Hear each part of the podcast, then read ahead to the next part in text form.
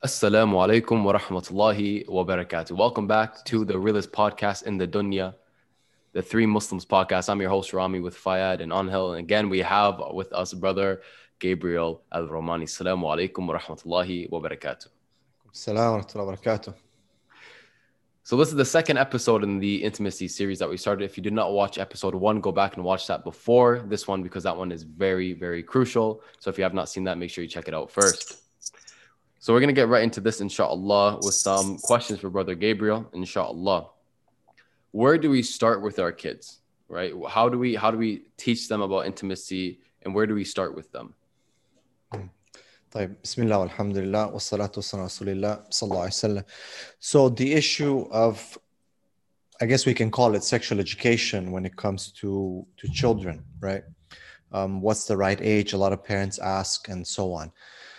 And I believe that it is obviously something that should be done in the right time and by the right person. So you have boys, the father should take care of the boys. You have girls the mother should take care of the girls. You know it's just more appropriate. And um, i think the children will also find it that is is more they can connect better you know the guys to the to the father and the uh, the girls to the mother. Um, the timing specifically obviously living in today's society there's just so much around like they're being bombarded with this kind of information i've looked recently into some of the curriculums in the uk i believe they were aiming to introduce this to like uh, grade one and grade two children. To talk about seven years old, right? To talk about intimacy and and so on. There are already literature and books that are available for children that deal with, for example, um, you know homosexuality and stuff like that because that's that community is pushing really hard. They're being very aggressive. So you could say pretty much that by the age of seven eight nine the children are already exposed to that. If they go to public school um, they, that that the chances of them being exposed to this increase with children coming from home. You cannot control what they see what they hear at home and what they do and they share it uh, my mom for example is still a teacher and she teaches in the Catholic district in Canada.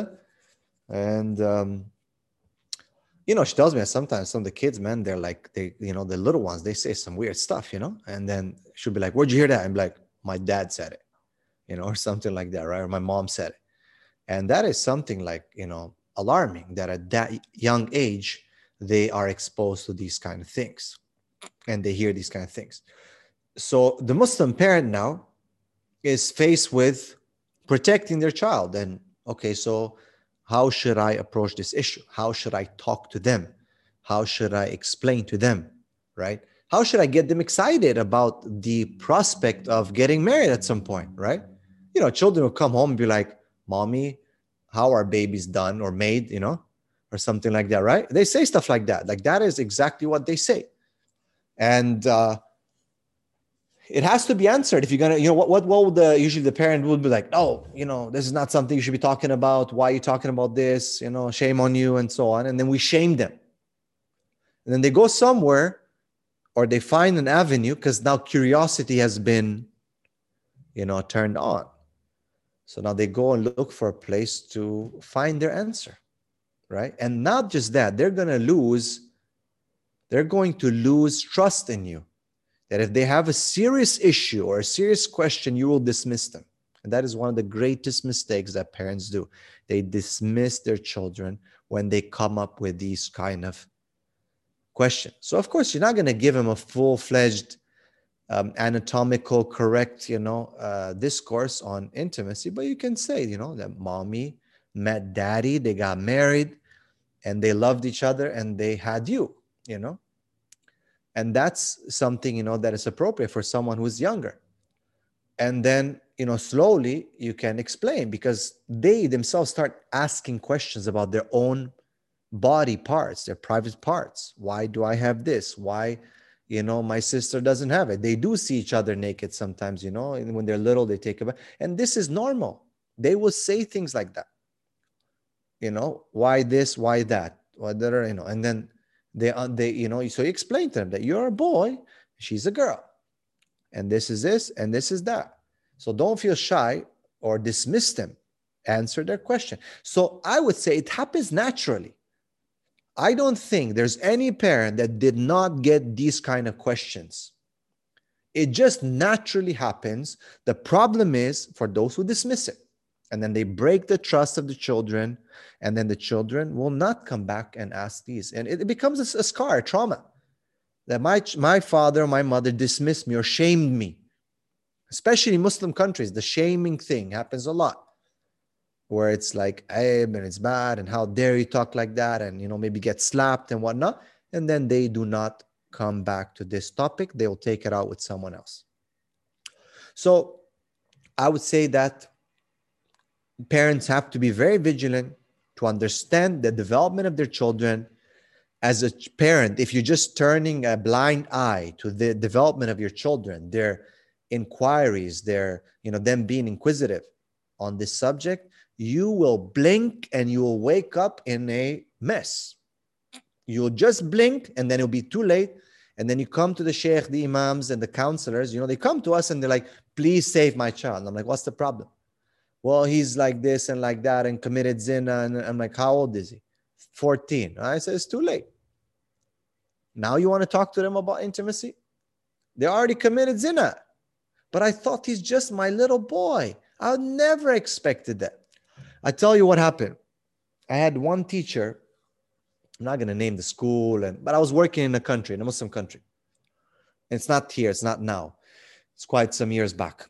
And at that time, I was yeah, I was the principal there, and we had an incident in grade three. Grade three, bro.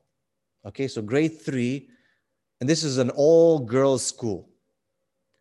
Okay, grade three is nine year old.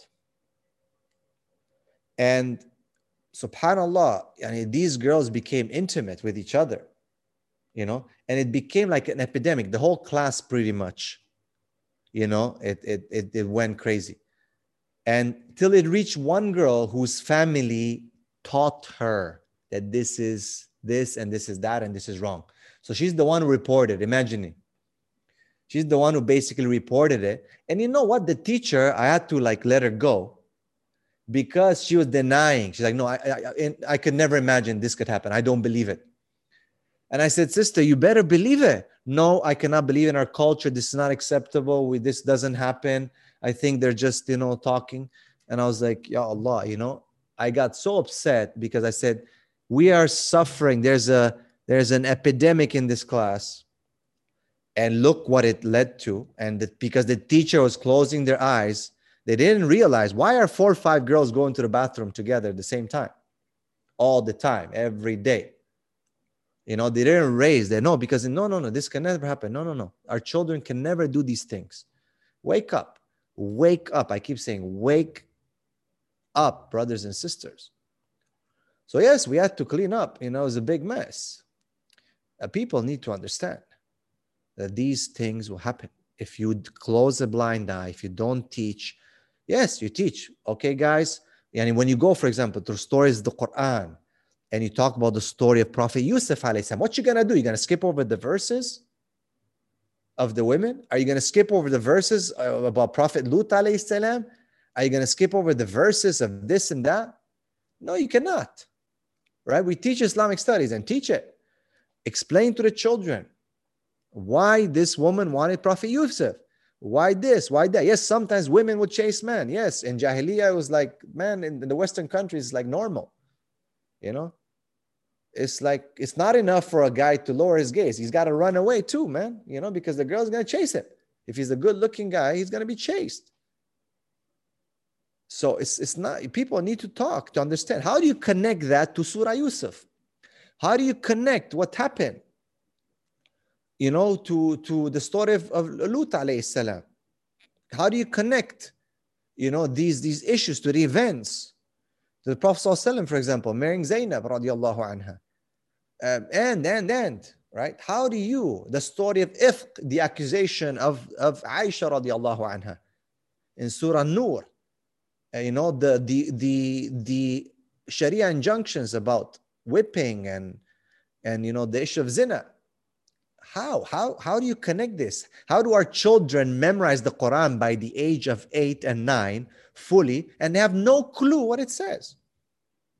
How does allah subhanahu wa ta'ala talk? You know they memorize in juz amma and you know juz tabarak and you know uh, you know uh, the the ayat about hur al for example and they don't know what it is. You know it's there. I mean they memorize it. We need to understand islam is clear about this yet it's it's not like indecent in in the way it talks about it. There's there's a way to do it. But parents need to need to i would say teachers islamic schools muslim curriculums when they teach the quran they teach the hadith they teach these things has to be with guided exposure. I call it guided exposure meaning you just don't open the, the floodgates, but you guidedly expose them and tell them and teach them and show them. Why do Muslims not talk about the excitement of being married? Why is it becoming so, oh, you know, taboo? Right? Guys should know, hey, guys, you're going to get, like today, subhanAllah, I was in the mall today with my son, you know, and he moved away from me, took the escalator, and I just I tried to grab him by the hand. I didn't look. I almost grabbed this young girl, you know. and and I looked, I was like, oh, so sorry. You know, she was like this nice girl, you know, in hijab, and her mom was with her, you know. And I said, so, you know, and they realized because they saw him, and I was like, oh, they realized that, okay, I made a mistake, you know, because I wasn't looking. I was to grab her by the hand and just take her with me, you know. so when I restopped, I caught up with my son. I said, bro, I was to bring you your wife, man, you know. I said, that's your future wife right there, you know and and he was cool about it you know? He's like because we talk about these things you know? I've already had the talk with him. He's he's 12 right now. But by the age of like 10 9 9 something 10 i think that's the first time i talked about you know these things with him you know? And he was asking me stuff like what is you know this word mean and what does that word mean you know? Like some of the slang that you know he heard in the classroom right? Uh, like what is an erection and stuff like that but he used a different word you know and I explained to him, I said very clearly. He's like, Yeah, it's so annoying. You know, it's like when I wake up and it's like this, you know. And I was like, Yeah, I know it's annoying. It's horrible. I said, But it's part of being a man. This is when you know that you're being a man. I said, oh, He said, Really? I said, Yeah, this is one of the signs that you know that you're being a man, you know. And like sometimes I would see him, like, you know, like we're in the elevator one time. I saw him, you know, looking at a girl. You know, this cute girl came in the elevator and he was like looking at her, you know, and he couldn't look, stop staring. And I said, I said, What's up, bro? Like, uh, what's going on? And he didn't realize it. You know, it was just so natural. You know what I mean? It was just so natural. And I said, What's going on? What's up? I said, What'd you feel? You know? He's like, I don't know. I didn't do anything. He didn't realize it, you know? I say, Yeah, but you were like eyeing that girl, you know? I said, What, you think she's cute or something? And he said, Yeah, she was kind of cute. I was like, Yeah, you know, I said, uh, this is how it is. I said, look, you know, you have to understand, you're gonna have to lower your gaze because you're gonna get different feelings. So I use that opportunity, and that's what I'm saying. It just naturally happens, you know. Like if you spend enough time with your children and you know them and you're open with them, naturally there'll be certain events in their life where it's just gonna open up the subject, you know, and that's what's called in education, it's called the teachable moment. In education, this is called a teachable moment. It is that moment where that person has just experienced something that contextualizes that idea and it will drive the point home. You know what I mean? And if you lose that moment, if you ignore that moment, it might not come back. You know, it might not come back. So, yes, I believe naturally it happens that we should speak about intimacy to our children about their development, about the feelings that they get, because we know, because we've gone through it. And I also believe it should be systematically done at a curriculum level where schools adopt a certain way of connecting to the Quran, to the Sunnah of the Prophet, to the stories of the Quran, and talking about these things in a proper, respectful manner, but to rise in them the the to look forward, you know. Like I believe young girls should look forward to marriage, to their wedding day. You know, today there's this gamophobia. I know they're they're scared of marriage, right? Because they've been hit so much with so many failures and divorce, and they hear this. They're 10 years old and they're experiencing this. They're seeing their parents, they're seeing the movies, they're seeing the media. They're scared. I get messages from young sisters, their mothers, mothers, whatever, say, I'm scared of marrying. My daughter's, you know, uh, has a phobia of marriage. It used to be that back in the days, girls used to dream about their wedding dresses, their wedding gowns. They used to, you know, just fantasize about the day where their Prince Charming will come and and take them, you know, in marriage, right? And right now they're they're hating it. So we're wondering why things are bad. And the guy is the same, you know. You want to wish for this. This is the time you prepare for it mentally. You you aspire for it, right? But, but if you don't, if you don't have that desire and that, you know, like honestly, you know, like my daughter comes to me sometimes, she's like, you know, like she she tells me like uh, when are you gonna get me married? You know like stuff like that. And it's like me and my wife were looking at like oh my god you know? And then i'm like okay it's a good question. I said depends like what kind of guy do you like? So we open up the discussion and subhanallah i learned so much about her likes and dislikes and like i can all i can i can say that i know what kind of guy my, my daughter likes you know what i mean at this point. But i've never i've never ever ever made it to her in such a way that she'll feel embarrassed about this you know? And sometimes she said like she has a crush on this guy or something. And i said look this is natural. These feelings are natural. But allah subhanahu wa ta'ala puts certain boundaries for us so we do not cross those boundaries so we do not cause something wrong or go astray but i said but alhamdulillah you know it's given us the option of marriage and i'm going to make a nice wedding for you and don't worry i'll do this and that she's so excited you know like but I believe if I would have like said, Astaghfirullah, you know, Mariam, this is not good. You know, shouldn't be thinking about these things right now. She would have been pushed down and she, I would have killed her, her, her hopes, you know? So we need to, we need to, to be careful with this because I believe our children should be excited to get married. They should be excited about finally reaching halal and intimacy you know, they're always told haram, haram, haram, haram, haram, haram. And th- where's the halal? At least to have the dream that the halal will come one day. Even just the feeling that, hey, there is light at the end of the tunnel gives you the drive to stay, you know, to, to protect yourself and to, you know, wish that the future comes. But if not, if we're closing all the doors, we're denying we're not talking the non-muslims are talking they are opening their arms they say come come we'll take care of you don't worry. You want to express your feelings we're here to listen to whatever you want we're here while the muslims are not there. And this is the reality. I hear from some of my clients saying the muslims are not there for me. They're always judgmental. Allah doesn't judge you any on just your feelings. If you can control them, these are feelings that will come to you naturally. It's how you express them and whether you act upon them, that that's what leads you to action, then then you get judged. But we, you know, a person cannot even discuss certain things that right away judgment is passed, doors are closed, the fingers are pointed, and this over pious, you know, character comes about. And people shut down and then they go to the non-muslims and they say hey at least these people don't judge me. I can be myself. I can express myself. I can say you know and talk. And you know this is it is you know this is what happens.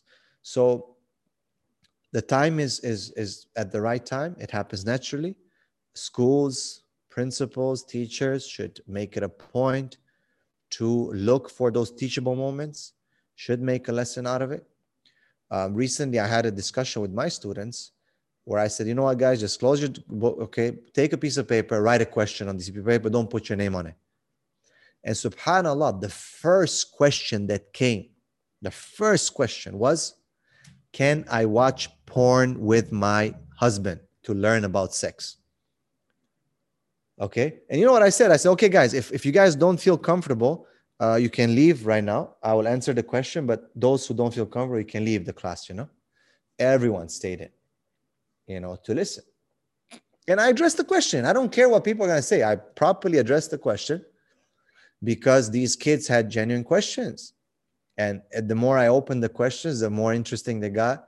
And it was all somehow related to this to show what's in their mind.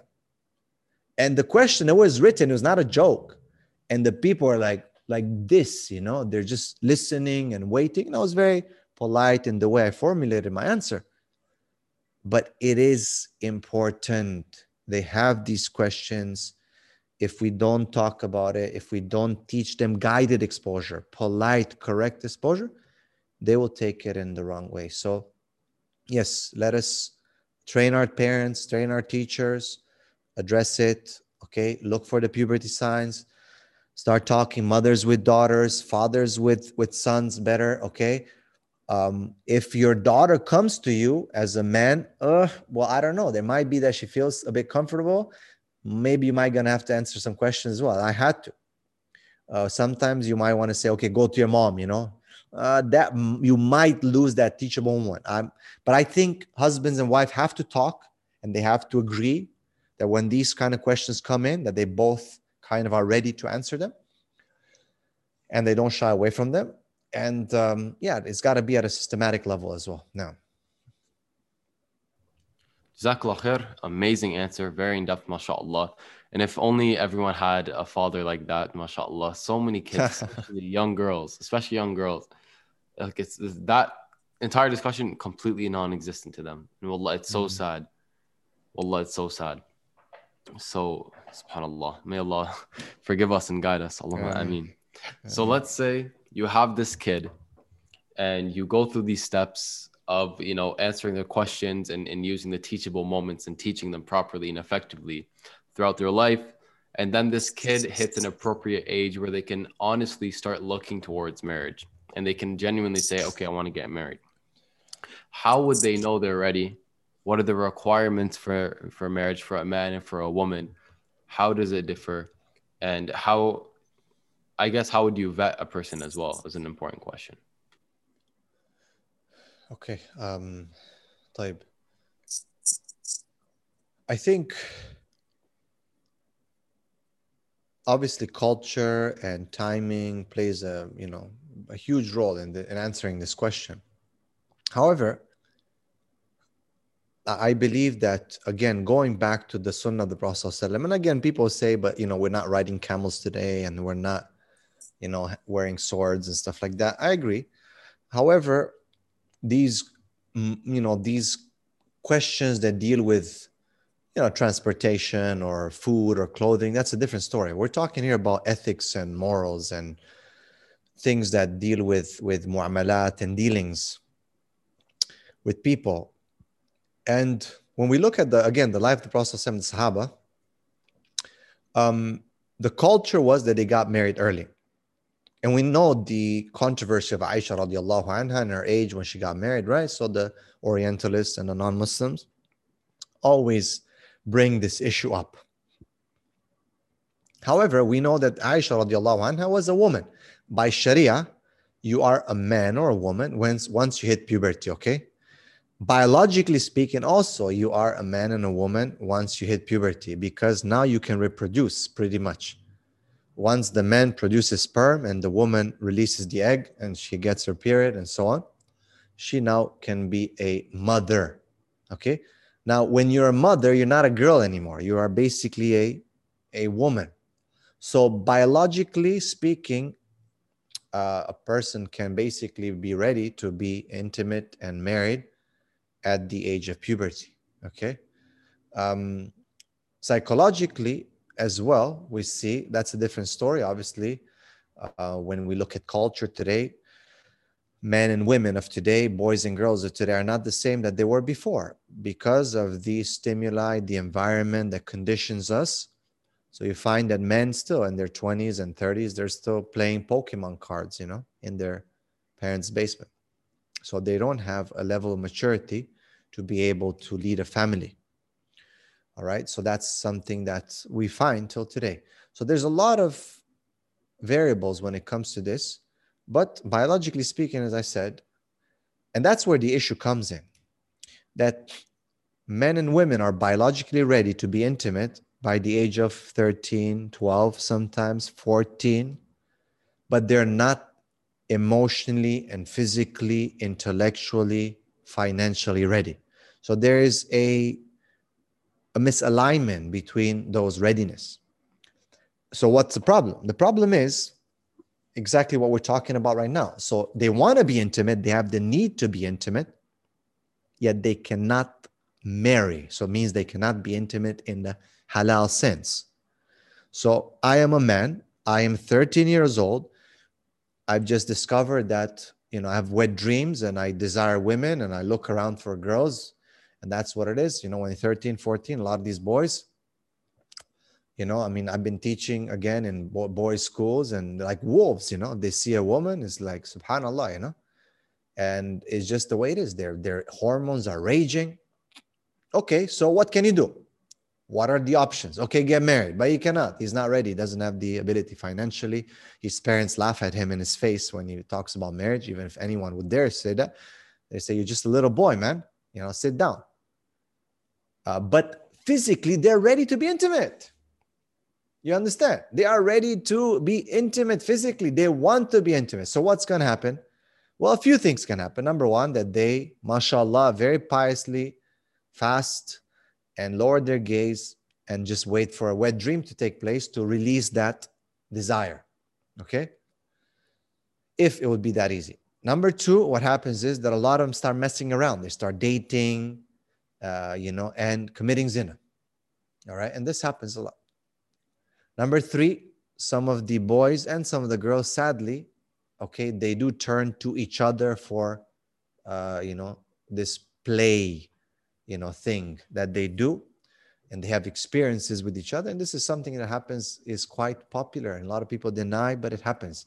Boys play around with boys, and girls play around with girls. No one questions it. It happens a lot, okay? Because Subhanallah, in Muslim countries, it happens a lot, a lot because no one questions it. All right. And I've even asked my students about it. I've talked very openly. I've researched and asked and discussed and talked to even those people. And they said, hey, what can we do?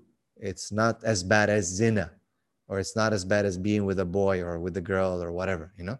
So some people actually believe that it is okay to have those kind of experiences, but they don't understand that that's going to condition them for later and to mess them up.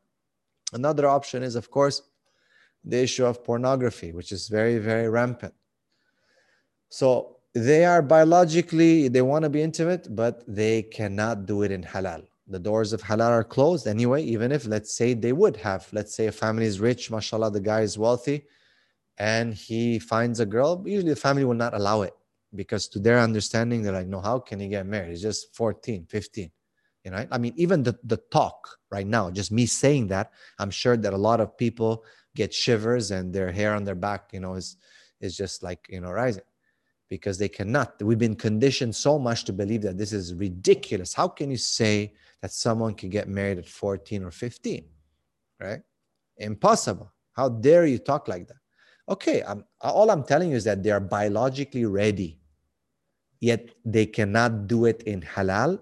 So, because there are, there's a readiness and a need, they will take one of these options that I've listed zina, pornography, homosexuality, or lesbianism, or if they somehow, mashallah, tabarak rahman, they fast and they lower their gaze, inshallah, there are some people like that. Then they have a wet dream, and then you know that kind of happens, you know. But I mean, how, how often will they have a wet dream? So, and how long do they live like this till they get married? So, the average Muslim gets married today at the age of 28, 30, or so on. So, till that age, what happens, right? Well, obviously, they will take one of these options. And again, I'm not talking just from my head. I'm talking from the clients that I deal with, the statistics that I've looked at, the you know the researches that I deal with, the other counselors that I talk to. So yes, the Muslim Ummah is, is choosing one of these issues. The problem is that once you reach marriage now, 28, 30, 35, some delay till 35, you've spent pretty much 15 to 20 years of your life, your best years, where you had the strongest levels of, you know, testosterone or, you know, desire, be it the female or the male, um, wasting it, right? Just, just skidding, just back, uh, uh, you know, just, just uh, misfiring. And now you are parachuted into a nikah in front of a sheikh and you're expected to know how to deal with a woman or you know how to marry and then we wonder why marriages fail because there's been no preparation before. There's no training. There is no, there's all this time it's been about me, me, me, me, me, me, me. And after 20, 15, 20 years, finally it's we. And then I'm like, I don't know how to act with another woman. I don't know how to deal with her. I have to share now my time. I have to do this. I have to listen to her. She has to listen to me. I have to worry about her being pleased in intimacy, right? Because we're talking about intimacy, not, not only about me. I, I pleasured myself for 20 years. Now I'm going to have to worry about pleasuring someone else. And that's why a lot of couples have that problem with intimacy because what is the main, usually main complaint is that, well, she, he finishes and then I'm just left to myself, right? He doesn't care about me. He's not worried about my feelings and to, for, to me to be pleased from both sides because they're not used to it. There's no preparation. There's we don't, you know. So okay, we, we we deliver these kids. They're born, they're raised, they reach puberty. We just leave them, leave them, leave them, and all of a sudden we might have a talk with them once in a blue moon and say, okay, now it's time for you to get married. You're 33 years old. Congratulations, I found you someone. A lot of times in many of the cultures, the Muslim cultures, there's not even a choice for the person to marry who they like or to be even asked there's a lot of arranged marriages.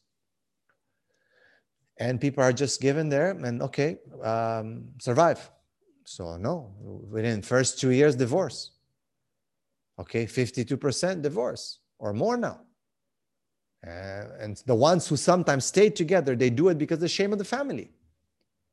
And then there's abuse and they suffer. And then people worry.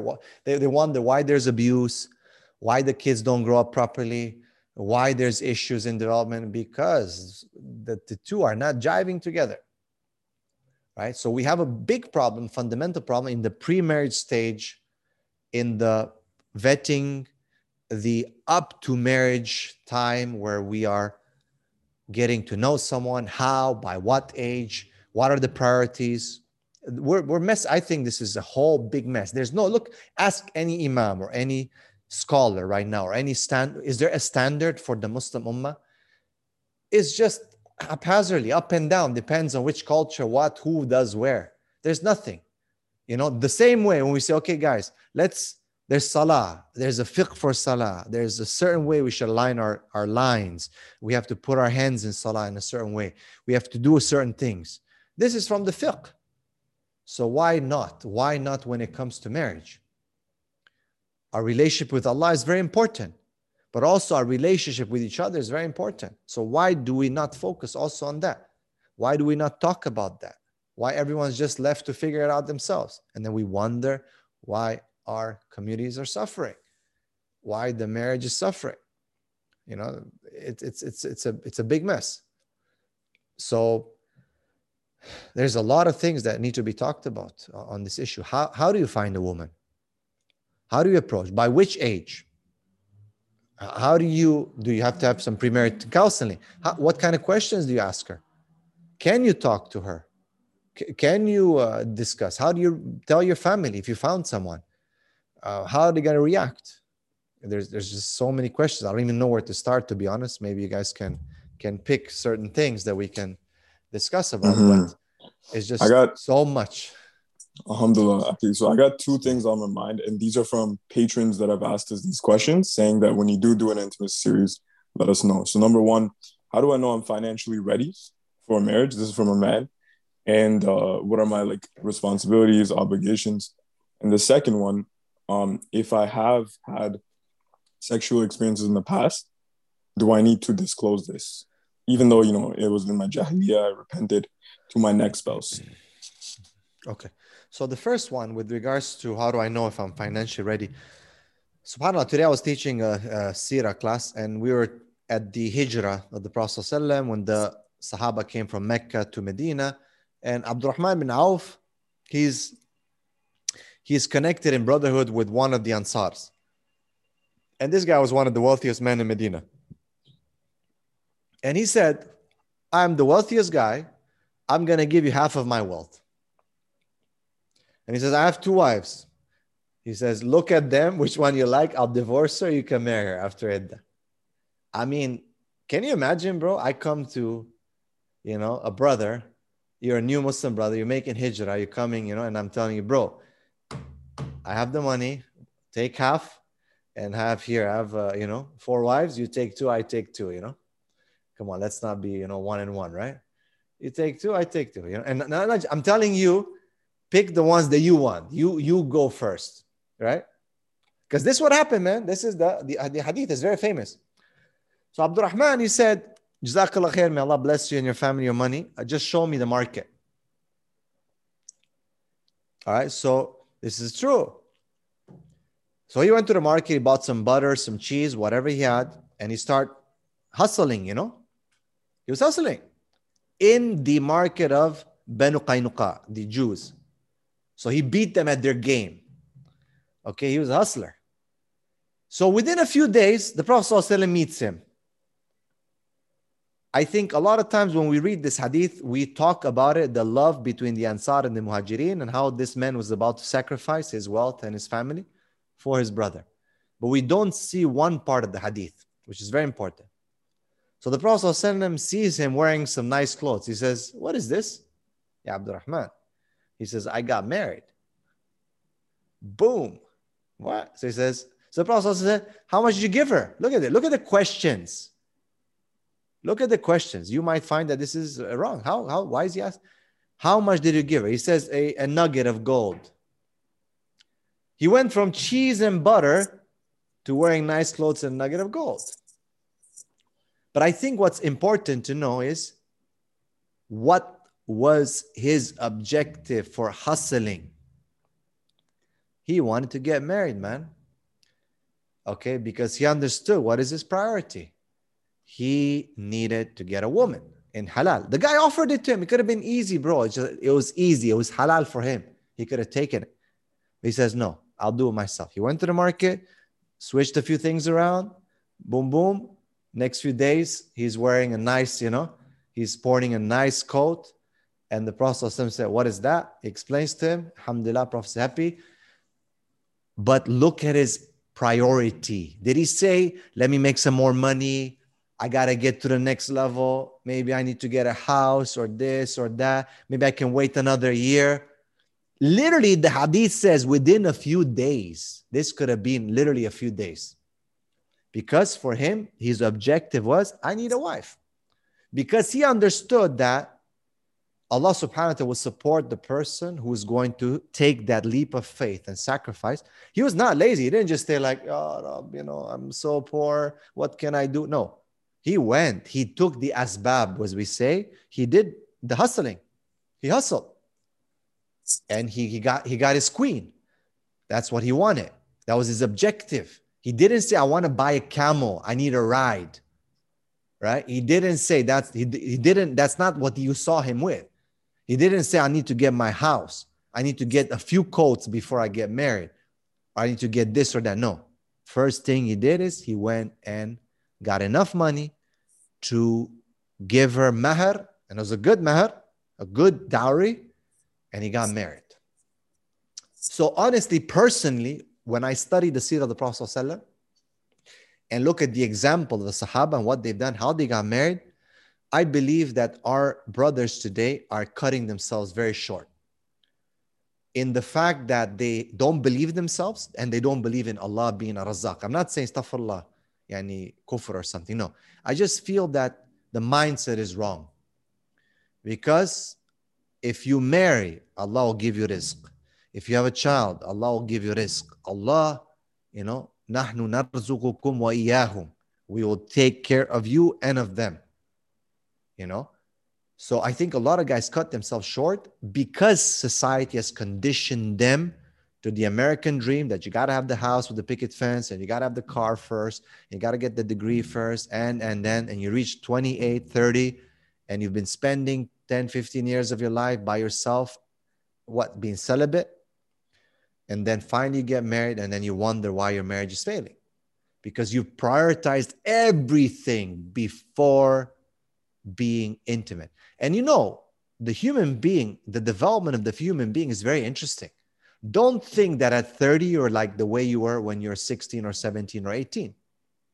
You're not like that. Your mind has changed a lot. Your, your, your thoughts, your ideas, your personality solidifying is much harder to change now to undo things. So you're missing out those times where you can have a partner, a woman next to you, and to grow together, to get to be together, to reach your 30s together, and to to to to love each other and to be intimate with each other and to go through those difficult times together. And that's going to make a big difference. But if you're not then you reach 30 and you're you're suffering. So i don't know the brothers who are really really putting finances at the top of their charts and delaying marriage because that i don't agree with it. I got married in my i think it was second year of university alhamdulillah. And you know my wife was in university as well. We were studying together being mm. together it was much easier because i think i would have i would have died man if not. I would have lost my mind. In in uh, you know canadian university i'm so sorry but what happens there in the dorms and what was going on on in the campus and how the you know forget about as i said in the previous episode right? i think i said forget about you not going after girls the girls going to come after you it is what it is so Alhamdulillah, I mean, it was a huge thing. And yes, it was tough, but I was working, I was doing research, whatever I was doing, and Allah subhanahu wa ta'ala provided. Mm-hmm. And you just got to find the right girl who understands you, is willing to, you know, don't look for the girl who's going to wait for you at the finish line, man. You got to be with the girl who's going to be willing to run the race with you, you know, or, or to, to join the ride while you're making it. You know what I mean? Not she's waiting for you at the end once you've made it that's when she's like, Hey, I'm here. I'm ready now. No, that's not the right woman, man. That's not the right woman. So, yeah, I think uh, th- there should be no excuse. There should be no excuse whatsoever that finances and whatnot are something that will stop you. Do your thing. I don't know, delay a bit, take a job, part time job, whatever, and and go for it. Talk Allah, you know, and just do it. But do it like Abdurrahman now. He didn't stay. He went to the market and he beat the Jews at their own game and he turned things around and he got married. So he did. He took the asbab. Don't just sit there lazy, doing nothing, thinking that you know things are just going to solve themselves. No. But have that mentality, man. Look, guys, look around right now. Who is leading the world? We're not leading the world. Who is pushing? Who is leading the discourse? It's the non-Muslims. 5 a.m. club, the millionaires club, this and that. All these guys, when you talk about it, the entrepreneurship mind, it's not the mind that's going to be stuck waiting for a salary every two weeks that's going to make the difference in this world. Trust me, man. You want to jump in the rat race? Sorry, but it's going to be, you know, some rat behavior. But that's not how the Sahaba lived. Look at Abdurrahman. He took a risk, man. I believe that a lot of men who are not willing to take a risk, that's his cowardish behavior. We, you you got to take a leap of faith. Sometimes you just got to do it. And that's what's going to make you a man. It's going to, those mistakes, you're going to fall down, you're going to rise up, you're going to mess up a lot. I messed up a lot in my life, man. But you know what? There's only one thing I regret in my life my sins. That's it. Other than that, I don't regret anything. My sins, I regret them. Yes, it's between me and Allah. But other than that, any decision I've taken, I never regret. Alhamdulillah, man. Alhamdulillah, no regrets whatsoever. I messed up a lot. I disappointed people. I disappointed myself. I messed up a lot. But Alhamdulillah, man, like when I look at it right now, no regrets, man. No regrets. And it is what it is. You know what I mean? You you embrace it like a man, you take it, you own it. But you're not going to be able to, if you're going to have the mentality of just waiting for a salary or just waiting to finish your degree, always waiting, waiting, waiting, waiting, excuses, excuses, excuses. Then you find yourself late in life, then you're like, mm-hmm. oh man, I regret it, you know? Oh man, I should have done that. I was gonna say, what uh university did you go to in Canada? University of Windsor. Windsor, okay. You you ever met those girls that are saying, uh, oh, I want to do this, I want to get this degree, then I want to, you know, learn about myself and travel the world, and then I'll think about settling down. Or was it at your time? It wasn't like that. Look, uh, those those girls who say these things are girls because they don't see value men anymore, right? Mm-hmm. So they're just looking around. I don't see anything. I might as well do something else Trust me, a woman, a woman, when she sees a man of value who understands what he wants, who's decisive in his life, um, she's gonna be ready, bro, to settle with him because women are a bit different. You know, it's not in their fitra to pursue necessarily these degrees. They, I mean, they want to, they can, but it's not their main objective. It doesn't jive with their fitra. When a woman sees a man who wants, who knows what he wants, she's going to definitely, definitely want to link up with him. But if she doesn't find the right man, there's no, the market doesn't have any, you know, proper men around, no Abdurrahman ibn Aufs around, then of course she's going to be like, well, I don't see anything around. Might as well take a walk in the park. You know what I mean? To check out the weather and check out the, the scenery because there's nothing around anymore that is, that is interesting. You know, w- women, bro, women are, if they see a man of high value, who's right. strong, who values himself, who knows what he mm. wants, bro, she's ready to commit. I mean, That's women are just a bit more mature than men already in mm-hmm. their mindset. They they want that. They need that commitment. A woman, it's not in her fitra to be like, yeah, I want to travel and see the world. This is something that's been indoctrinated into them recently through these vloggers and you know these people traveling around now and all over YouTube. Oh, I want to do it as well, right? But if you're gonna ask her, choose between a real man that really excites you and when you look at him, you're in awe. Not like, no, I'm not so sure. Like when a woman sees a man of value, she's like, you know, like she's ready, right? So of course, mm. ask her to choose between that, the stability that c- connects to her fitra, and that strength that she wants, that masculinity, that the the opposite of her, and going around and you know traveling the world, and yeah, she's gonna be like, of course, I want this man. Mm-hmm. You know what I mean? She's not gonna choose, you know, to to to roam around the world, you know, backpacking. It's just not in her fit, bro. It's not. it's not connecting to that. Yes, there are mm-hmm. a lot of these girls doing the YouTube videos, but they're pushing us. So, I was just reading uh, the other day the article of this woman, uh, the main character from Sex and the City. You guys remember that show? Angel, you would remember that, right? Of course. so and she's 45 right now, you know. And you know that the main title she said, I regret not marrying and not having a child early. You know, that was the main thing. I regret it. Right? She says it's just such a loss. You know what I mean? Yes, it might sound like a nice idea at some point to go around the world and do these things and be successful. Uh, but in the end, when when nature catches up with you, they regret it, man. So yeah, I think that's the first question. The second question with regards to disclosing your past sexual experiences, that is not correct. They should not do that. What's your past is your past. No one has the right to know anything about your past. Allah is forgiving your sins, and this is your past. And even being a woman or a man, it doesn't matter. You should not. I've seen disasters. Like subhanAllah, I remember one of my clients, he was saying that he was sitting around with his wife and he loved his wife, subhanAllah. Such a sad story. I mean, and they were such a good couple and they had children together. I think they had about uh, three or four children. And he was a convert. He was a convert. He was in Canada.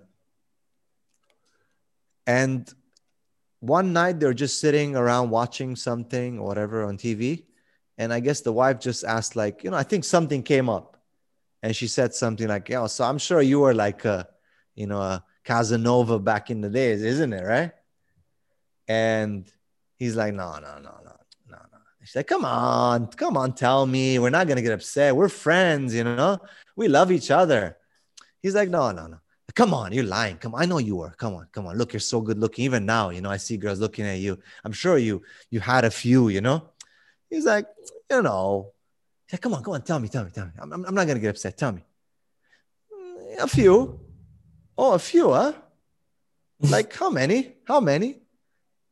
Forget it. No, come on, come on, please, please. I'm not gonna get upset. I swear, well, I'm not gonna get upset.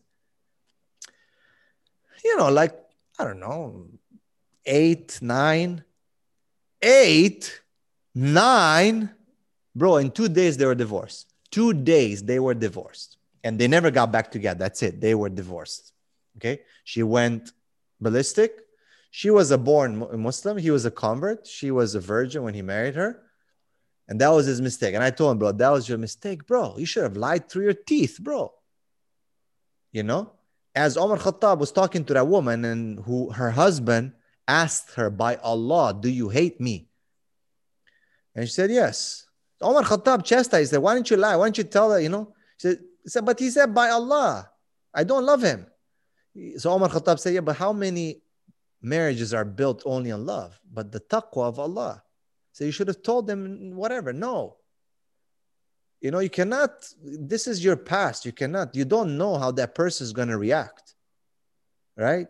This is your past. Allah is forgiving your sins. What is no, it's no one's business to know anything about you and what happened. Mhm. You know what I mean? So I I totally advise people against that. People I know people say you should tell, you should be honest about this. Bro, it's like people will judge you, will hold it against you. 30 years from now, they'll hold it against you. It destroyed that guy's marriage. I've seen many marriages falling apart from this, you know. I mean, subhanAllah, guys too, you know. Oh, come on, honey. I know you had men before and this and that. SubhanAllah, the guys do it too. And then what do they say? Oh, was he better than me in bed? Oh, come on, you know, and stuff like that. Right. Yeah. Like that's what guys ask, you know. I've had, you know, uh, people ask me, can I ask her this or that? I said, bro, no, ever, ever talk about these things. And even the woman would say, what should I say when you ask me that? Tell them you're the best. I've never seen anything in my life like you. You know, And that's what it is. You cannot. What you gonna say? No, you're not. You know, it's like, come on. What? Where is this relationship gonna go from there? Human beings have jealousy. You gotta be careful. You gotta be strategic in the way you place yourself. This is the deen. This is not. It's there's a fiqh of information of what you release and what you conceal, and this is not nothing wrong with it. You know what I mean?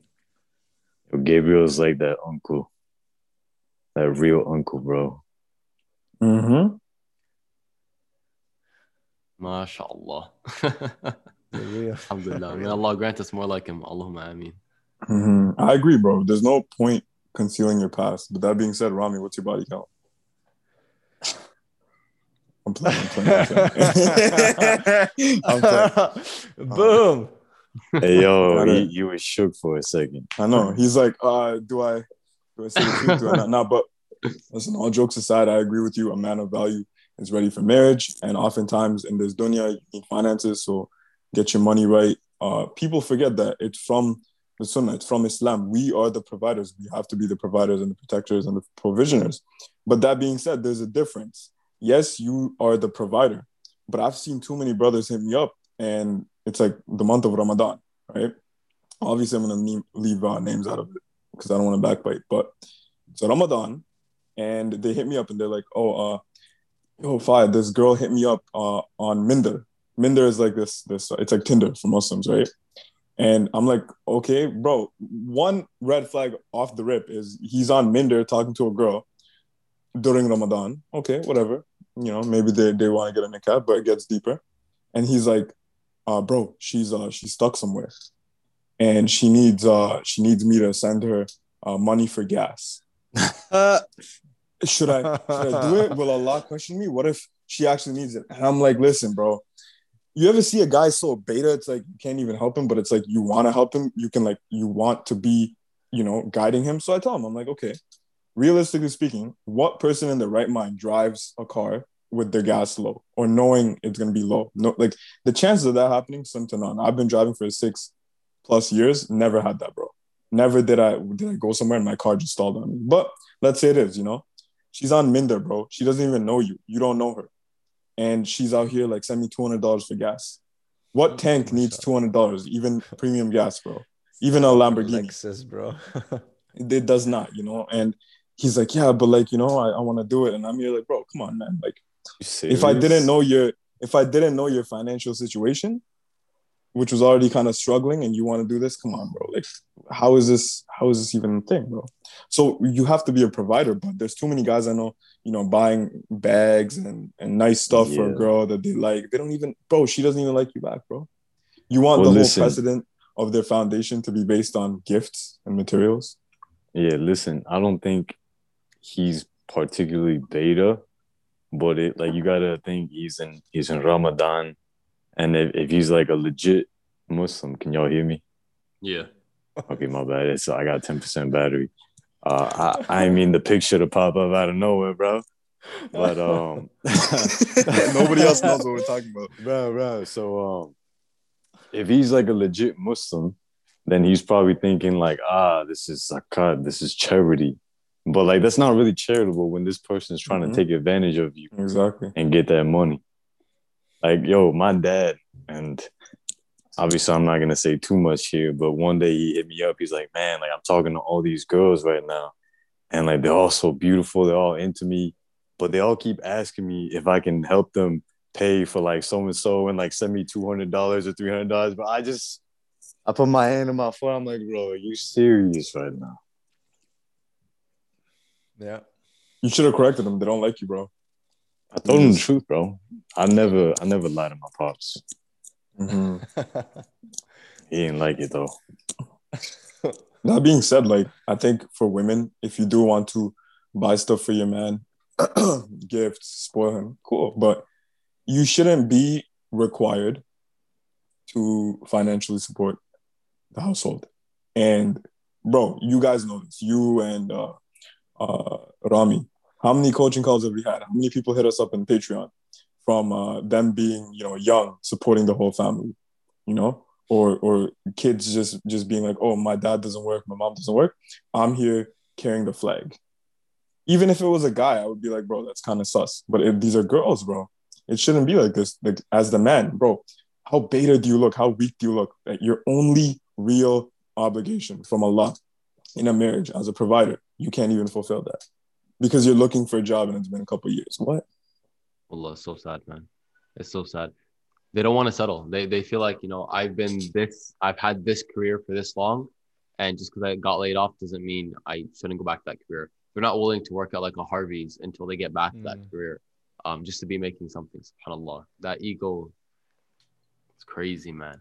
But way too Mm. many, way too many sisters message us with a story like that. It's actually it's kind of crazy. Mhm. So sad, man. Wallah. Listen, if I get into a position like that and I can't do what I love and I gotta support my family, like, dude, I'm gonna sell my body. I'm gonna be like that that stripper that got into Jannah because I fed the cat. First of all, it was a prostitute, bro, not a stripper. Okay, okay, y'all know what I mean though.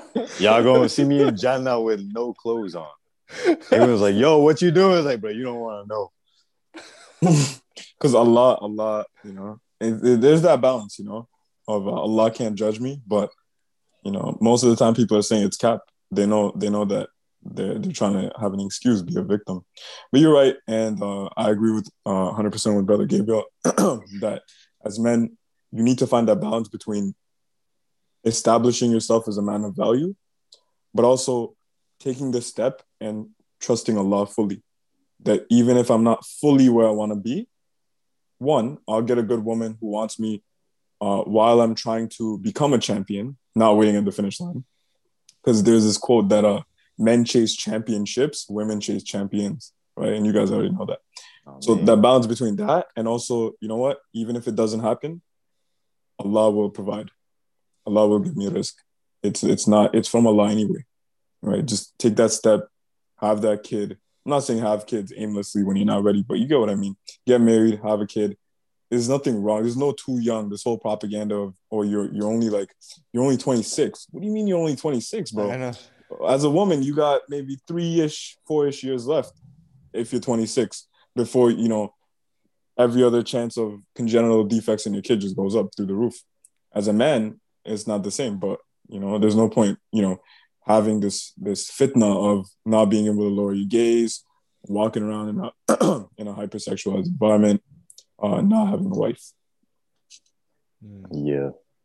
It honestly like it, it everything you're saying hits home for myself because like I, I'm a dude that's like real into my passion, my purpose, like what I'm doing, where it's like you ask these two mans right here and they'll tell you like I make use of my time to where I have like maybe one hour, maybe zero free time. And like I'm over here saying to myself, nah, nah, I, I can't have a wife, I can't do this, I can't do that. But it's like it, it's just so it's so clear, it's so evident that like getting married really does fulfill half of your deen. Because if not, like, bro, I'm still a man. I still got testosterone out the roof. I'm still raging over here. So it's like my mind's like going crazy thinking about women. Every time I see a girl, I'm just zoned in, locked, and I'm like, damn. so you guys married or what? I am, and uh, Anhel is, but Rami's not. I am not married. Actually, I am married. I'm married to the game, but it shouldn't be like that, bro. Yeah, bro, I was gonna say that. Come on. Uh, so, so Fayad, you're married? Yeah. How, how many years now, mashallah? Uh, been a few months. Few months, mashallah. Yeah, Okay, new, fresh.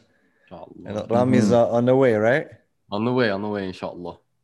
Anga, what's going on? yeah, I'm the I'm the bachelor boy. Nah, What's nah. Um, like like we were talking about before. Like I, I don't know. I'm. I got questions. That's all. Perfect, perfect. questions. So uh, I guess we we talk about it in the next episode. Yes, sir. because a lot of people are wondering what can i do what's permissible can i can i see a girl without her hijab without the wali can i get to know her can i play 20 questions and ask what's your body count. Well we already covered that question. But there's so many things that people don't know. Can i whatsapp her? Uh, can i you know send her a, a selfie? You know so many so many stuff. So we'll talk about that inshallah. Uh, but yeah if you guys made it this far feel free to hit like follow brother gabriel Al Romaani on YouTube, links in description. And most importantly, if you have any story that you could relate to us, like something I said or how Anhel could relate, Rami, whatever, you want to just, you know, let us know your experience in life. If you could share something, let us know in the comments because, you know, just like the thing that Brother Gabriel said, that when somebody asked the question in class, can I watch porn with my spouse? And after that, everyone stayed and everyone could relate to that. It's like you need to be that first thing to engage conversation sometimes, right? So a lot of people might think, oh, if I say this, I'll be ostracized or nobody could relate or they'll think I'm weird. But you'll be surprised how many people are literally thinking the exact same thing. 100%. All right. May Allah never put Angel in that situation he described. What I situation? mean, Forcing to take that kind of career. I mean, I don't Say that one more time. May Allah never force you to take that kind of career. I don't want to see you naked uh, this life or the next. Uh, I mean, I mean, I mean. I mean, I mean, close it off, boy. all right, with that being said, may Allah bless you all. اللهم آتنا في الدنيا حسنة وفي الآخرة حسنة وقنا عذاب النار. السلام عليكم ورحمة الله وبركاته. عليكم السلام ورحمة الله وبركاته